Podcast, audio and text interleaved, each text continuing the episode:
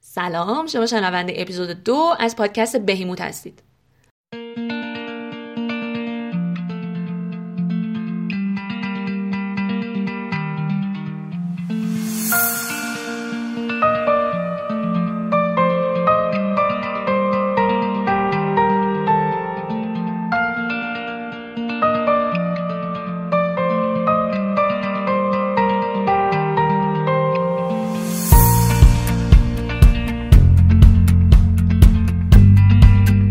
اپیزود درباره ایدئولوژی و مکاتب نیست. بس درباره ایدئولوژی به معنای خاص اونه. تا همین الان هیچکس نتونسته یه تعریف واحد از ایدئولوژی ارائه بده. این علتش هوش پایین فعالان این عرصه نیست به هیچ وجه. دلش اینه که گستره معنای این کلمه خیلی زیاده و از طرفی هیچ کدوم از اونها با هم سازگار نیستن. گاهی به معنی یه توهم استفاده میشه و گاهی به عنوان یه وسیله برای بیانه و گاهی یه وسیله برای فهم و شناخت. برخلاف خود ایدئولوژی ها تاریخ مفهوم ایدئولوژی خیلی کوتاه تقریبا 200 ساله. ولی قضیه پیچیده است.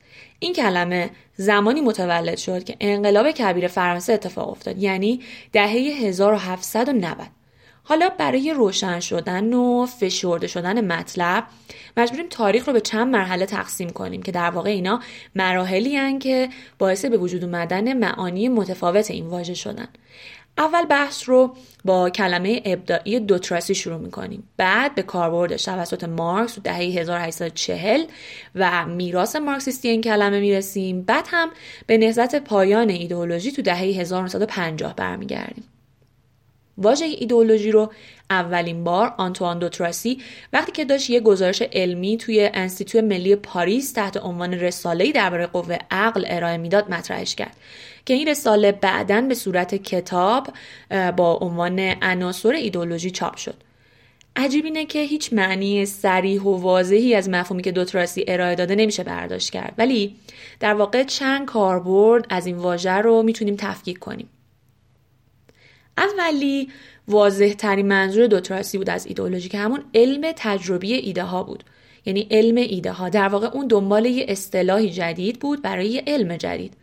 این اصطلاح در واقع نمایانگر اصر روشنگری بود چون که دوتراسی به شدت ماده گرا و ضد کلیسا بود و توی دهه 1800 اصلا درگیر یه مبارزه شدید با کلیسای کاتولیک بود سر کنترل آموزش و پرورش. از نظر دوتراسی دیگه متافیزیک یا روانشناسی یا همون علم روح یه حس مذهبی و کاذبی رو القا کرد که بی اعتبار شده بود و به طور کلی اون هم مثل همه فیلسوف اصر روشنگری معتقد بود که باید با ابعاد زندگی بشر که قبلا تو حوزه علم الهیات بررسی می‌شد عقلانی برخورد بشه. باور داشت که با ایدئولوژی می‌تونیم قواعد حاکم بر زندگی اجتماعیمون رو تحت اختیار خودمون و خردمون در بیاریم و می‌تونیم زندگیمون رو بهبود و حتی تغییر بدیم. بنابراین باور داشت هر اندیشه‌ای که تولید میشه در واقع پیرو الگوی خاصیه و قطعا یه خط ثابت داره. از نظر دوتراسی ایدئولوژی نظریه نظریه ها بود که برای نقد ایدئولوژیک ایدئولوژی متولد شد. این یعنی ملکه تمام علم هایی بود که از ایده ها استفاده می‌کردن. در واقع این لحظه مثل یه بمب بود. چون که اگر ریشه ایده ها معلوم می‌شد اون وقت ریشه جهل بشر هم مشخص می‌شد. و این یعنی یه خیز خیلی بلند به سمت یه جامعه پیشرفته و عقلانی. دومین کاربرد ایدولوژی در واقع به معنای دکترین سیاسی بود. به این علت که دوتراسی برای تبدیل کردن ایدئولوژی به علم توی بطن جامعه از لیبرالیست ها کمک گرفت که کم کم تو ذهن مردم این شکلی جا افتاد که این گروه معتقد به دانش تجربی و دکترین سیاسیشون به این شکله. آخرین معنی ایدئولوژی که در واقع به معنی احساسات خطرناک سیاسی، نازایی فکری و عملی و به نوعی افراطی گرایی بود، ریشش برمیگرده به ناپلون بناپارت. به عنوان یکی از اولین اعضای افتخاری انجمن دوتراسی که بعد از اینکه کم کم به قدرت رسید رابطهش با ایدئولوگا و این انجمن خیلی تند و دشمنانه شد به شکلی که اونا رو به آشوب سیاسی متهم می‌کرد بناپارت اونا رو آدمایی می‌دونست که فقط توی ذهناشون آرزوی اصلاح جهانو دارن که از سیاستی چیزی نمی‌دونن و خیلی وراج و بیعملن. بنابراین هرچی مفهوم ایدئولوژی از علم ایده ها دور می‌شد به معنی دکترین سیاسی نزدیکتر می‌شد. حالا می‌خوایم بدونیم مارکس از این واژه به چه معنی استفاده کرد. مارکس کاملا از کاربرد اولیه ایدئولوژی که همون علم ایده ها بود خبر داشت ولی اصلا به این معنیش کاری نداشت. تنها معنی که مارکس درجه اول از اون استفاده کرد همون معنی بود که ناپلون مد نظرش بود. یعنی به عنوان یه برچسب تحقیر کننده برای گروهی از فیلسوفا استفاده کرد ازش. اونم این بود. ایدئولوژی آلمانی. به این خاطر که می‌گفت این فیلسوف ها که بیشتر منظورش هگلی های جوان بود صرفا جهان رو تفسیر می‌کنن. ولی به هیچ وجه قادر به تغییر اون نیستن یا به عبارتی همون حرف فرانسیس بیکن که میگه افراد توی جمعوری اطلاعات سه مدلن زنبور صفتن مورچه صفتن و انکبوت صفتن که البته فیلسوفا رو جزو مدل آخر می‌دونست. با این حال مارکس اومد یه کمی مفهوم رو باز کرد و ابعاد بیشتری بهش داد و تو حوزه های مختلفی ازش استفاده کرد. توی آثارش نه تنها از معنی بیخاصیتی و عملیاتی نبودن استفاده کرد بلکه معنی توهم و گم کردن واقعیت رو هم از دل ایدئولوژی کشید بیرون. نکته عجیبش اینه که کاملا موافق ایدئولوگ بود و باور داشت که میشه یه جامعه رو خیلی عاقلانه تفسیر کنیم و روشمند به سمت خوشبختی ببریم. ولی کار و تولید یا همون عمل رو پله اول می‌دونست و آگاهی رو تو مقام دوم می‌دید. خلاصه که جهت عمل و تاکید بر عمل توی نگاه مارکس خیلی قوی تر از آرمان های فلسفی بود. حالا منظور مارکس از آگاهی کاذب چی بود؟ اصل قضیه از تقسیم کار شروع شد که کشیش ها و روشنفکرها بین کار فکری خودشون و کار جسمی فرق گذاشتن و کار فکری خودشون رو خیلی برتر می‌دونستن. از طرفی این قش که کارشون فکری بود دائم دنبال جلب حمایت کسایی بودن که صاحب وسایل تولید و توضیح بودن و روی مبادله کنترل داشتن. خلاصه وظیفه این کارکنه فکری این شده بود که هوای اون سرمایه‌دارا رو داشته باشن و از طرفی نظم موجود رو توجیه کنن. در واقع توجیه فکری اونا کسایی رو که از شرایط ناراضی بودن آروم می‌کرد و تسکین می‌داد. مارکس اون کارکنه فکری رو ایدئولوژیست نظم سیاسی و اقتصادی موجود می‌دونست که ایدئولوژی اونا مجموعی از باورهایی که مردم خودشون رو با اونا فریب میدن و با اون تصویر نادرستی که به مردم از جهان میدن باعث میشه جهان جوری معنا بشه که ربطی به واقعیت نداره و در واقع خواست و سود یه طبقه اجتماعیه. در واقع ایدئولوژی کردن دین کار بیهوده ای بود چون ایدئولوژی یعنی اراده معطوف به تغییر. ولی دین وظیفش سکونه و اگه قرار باشه از دلش ایدئولوژی بیرون بیاد ایدئولوژی انقلابی بیرون میاد که ایدئولوژی انقلابی هیچ کاربردی برای زمان سکون و استقرار نداره. از طرفی یه برداشت واحد از دین هم به هیچ وجه وجود نداره. مارکس ایدئولوژی رو فقط به عنوان بعدش به کار نبرده. گاهی اینجوری ازش تعبیر می‌کنه که انگار ایدئولوژی می‌تونه حقیقتی رو در بر داشته باشه. و اصلا مارکسیست های قرن بیستم کلا معنای بد ایدئولوژی رو دور انداختن و از لفظ ایدئولوژی طبقه کارگر استفاده کردن.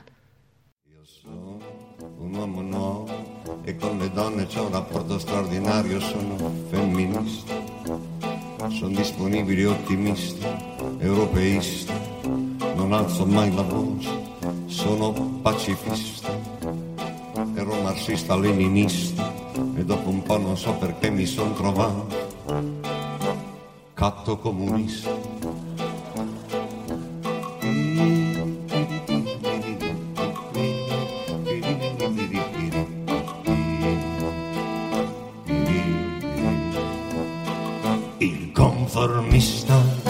Non ha capito bene che rimbalza meglio di un pallone conformista.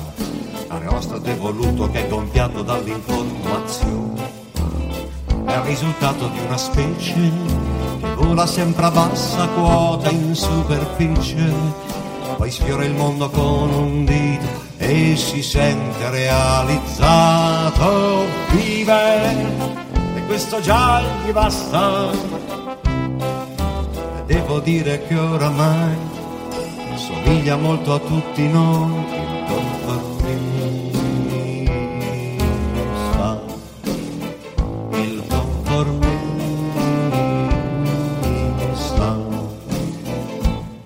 Io sono un uomo nuovo, talmente nuovo che si vede a prima vista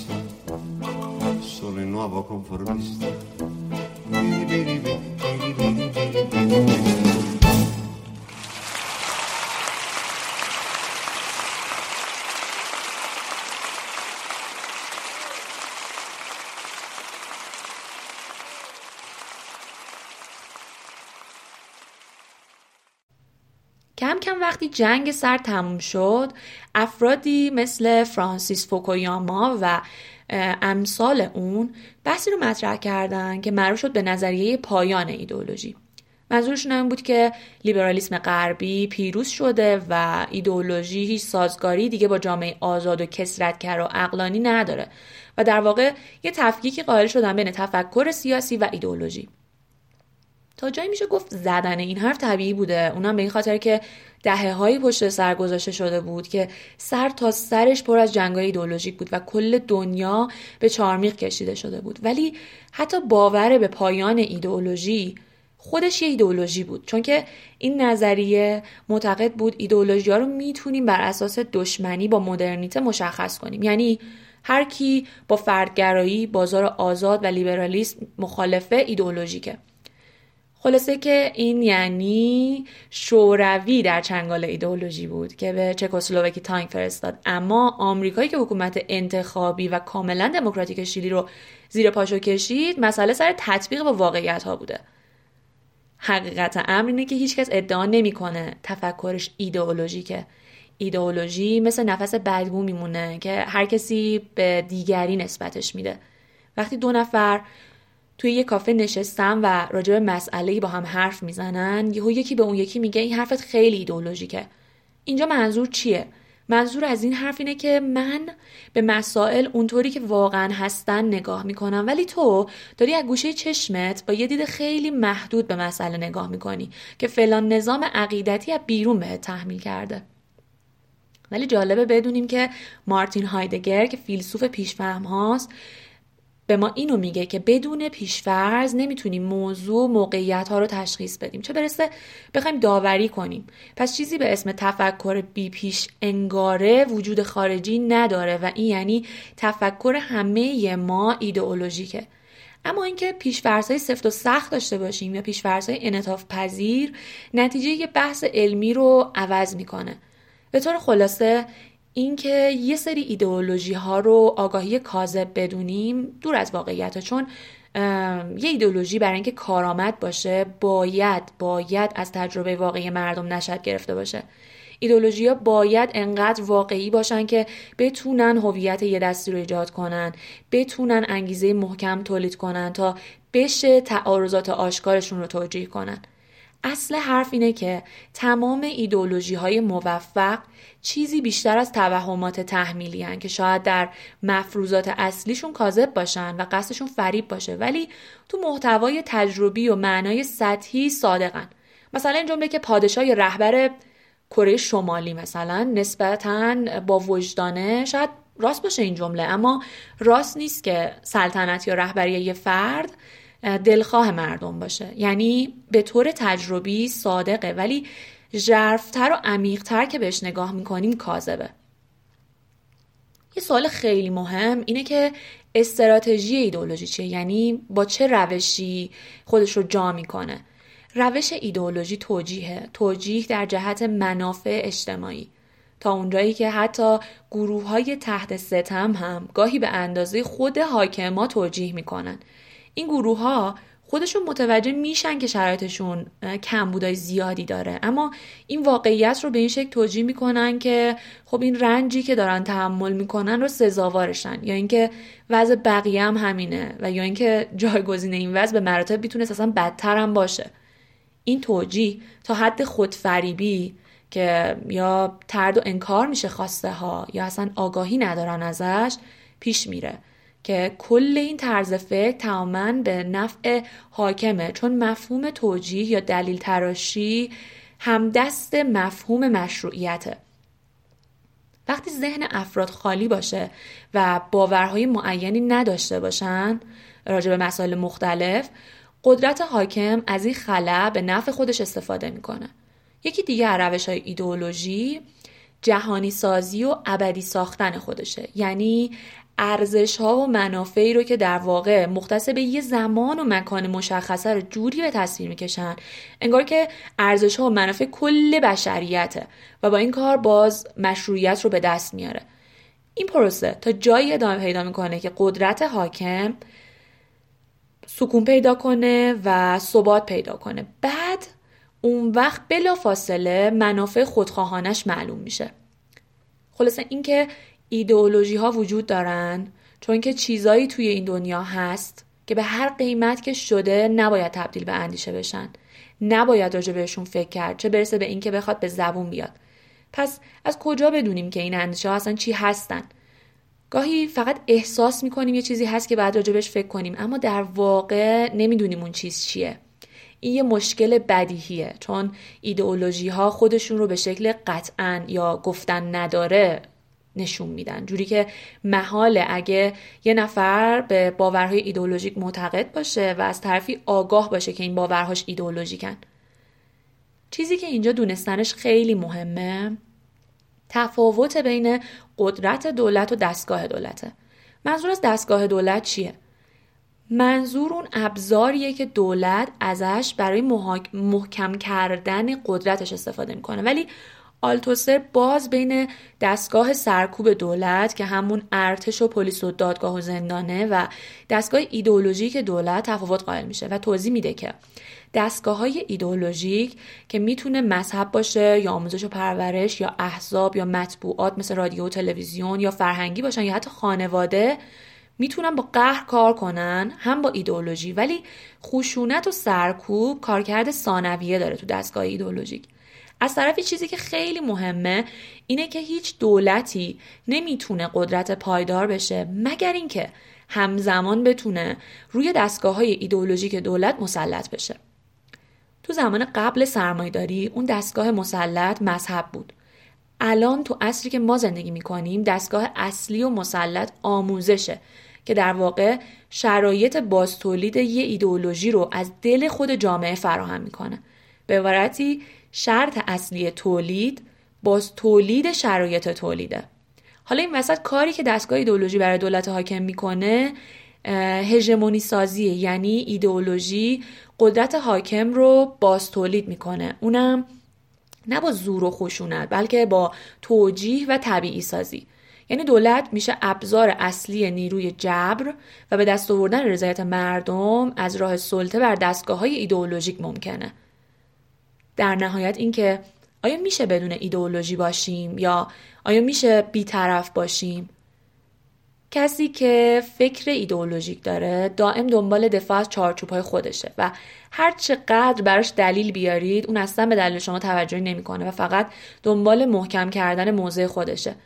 خلاصه براتون بگم ایدئولوژی به معنی بیطرف نبودنه که مقابل اون تفکر علمی قرار داره. میگن یه شخص عالم بیطرفه و اما شخص ایدئولوژیک از اول بحث می‌دونه دنبال چیه و چه نتیجه رو می‌خواد بگیره. یعنی موضع از قبل تعیین شده داره. ولی نکته اصلی که لازمه بدونیم اینه که هیچ محققی بیطرف نیست و نبوده. بیطرفی یه افسانه است که باید از ذهنمون بیرونش کنیم. تفاوت اینه که بعضی به موضوع خودشون آگاه هم و اونو آشکار می‌کنن. بعضی آگاه نیستن و اگه آگاه باشن هم انکارش می‌کنن و در واقع جست بیطرفی می‌گیرن. اصلا انسان بیطرف هنوز خلق نشده. ولی بیطرفی می‌تونه توی روش ما باشه. اون زمانی که می‌خوایم از شواهد و قرائن استفاده کنیم حد المقدور باید همه جانبه نگاه کنیم و عمل کنیم. اینکه یه نفر موضعی داشته باشه و سر اون وایسه و ازش دفاع کنه یه حرفه اما اینکه تعصب داشته باشه و به هیچ وجه انعطاف پذیر نباشه و حرف طرف مقابل رو نه گوش بده نه فضایی برای شنیدنش ایجاد کنه یه حرف دیگه است. در نهایت اینکه به قول پوپر گفتمان ایدئولوژیک پروعده بوده همیشه اینجوری بوده و هست و ایدئولوژی ها همیشه می‌خواستن روی زمین بهشت بنا کنن ولی به جاش جهنم درست کردن. خوبه که تاکیدمون همیشه این باشه که خودمون فکر کنیم و تنوع و تکسر بین افکار رو با دل و جون بپذیریمش و هیچ وقت نخواهیم که این تکسر رو پاک کنیم و به خودمون دائم یادآوری کنیم که حداقل توی روشمون انعطاف پذیر باشیم چون که حقیقت مطلقی در این عالم وجود نداره.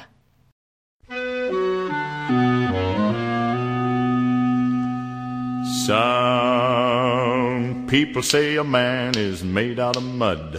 A poor man's made out of muscle and blood. Muscle and blood and skin and bones. A mind that's weak and a back that's strong. You load 16 tons. What do you get? Another day older and deeper in debt. St. Peter, don't you call me cause I can't go.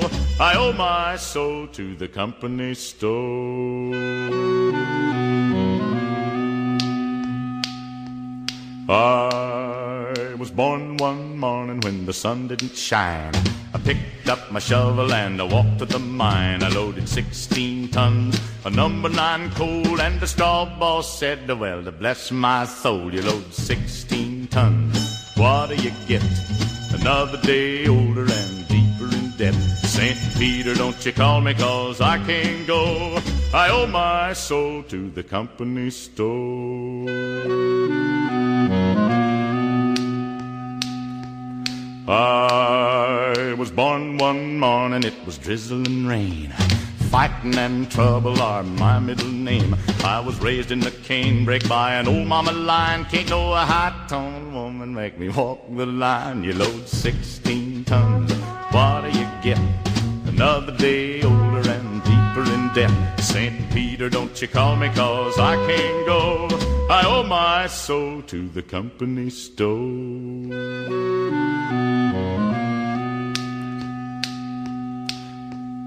If you see me coming, better step aside. A lot of men didn't, a lot of men died. One fist of iron, the other of steel. If the right one don't get you, then the left one will. You load 16 tons, what do you get? Another day older and deeper in debt. St. Peter, don't you call me, cause I can't go. I owe my soul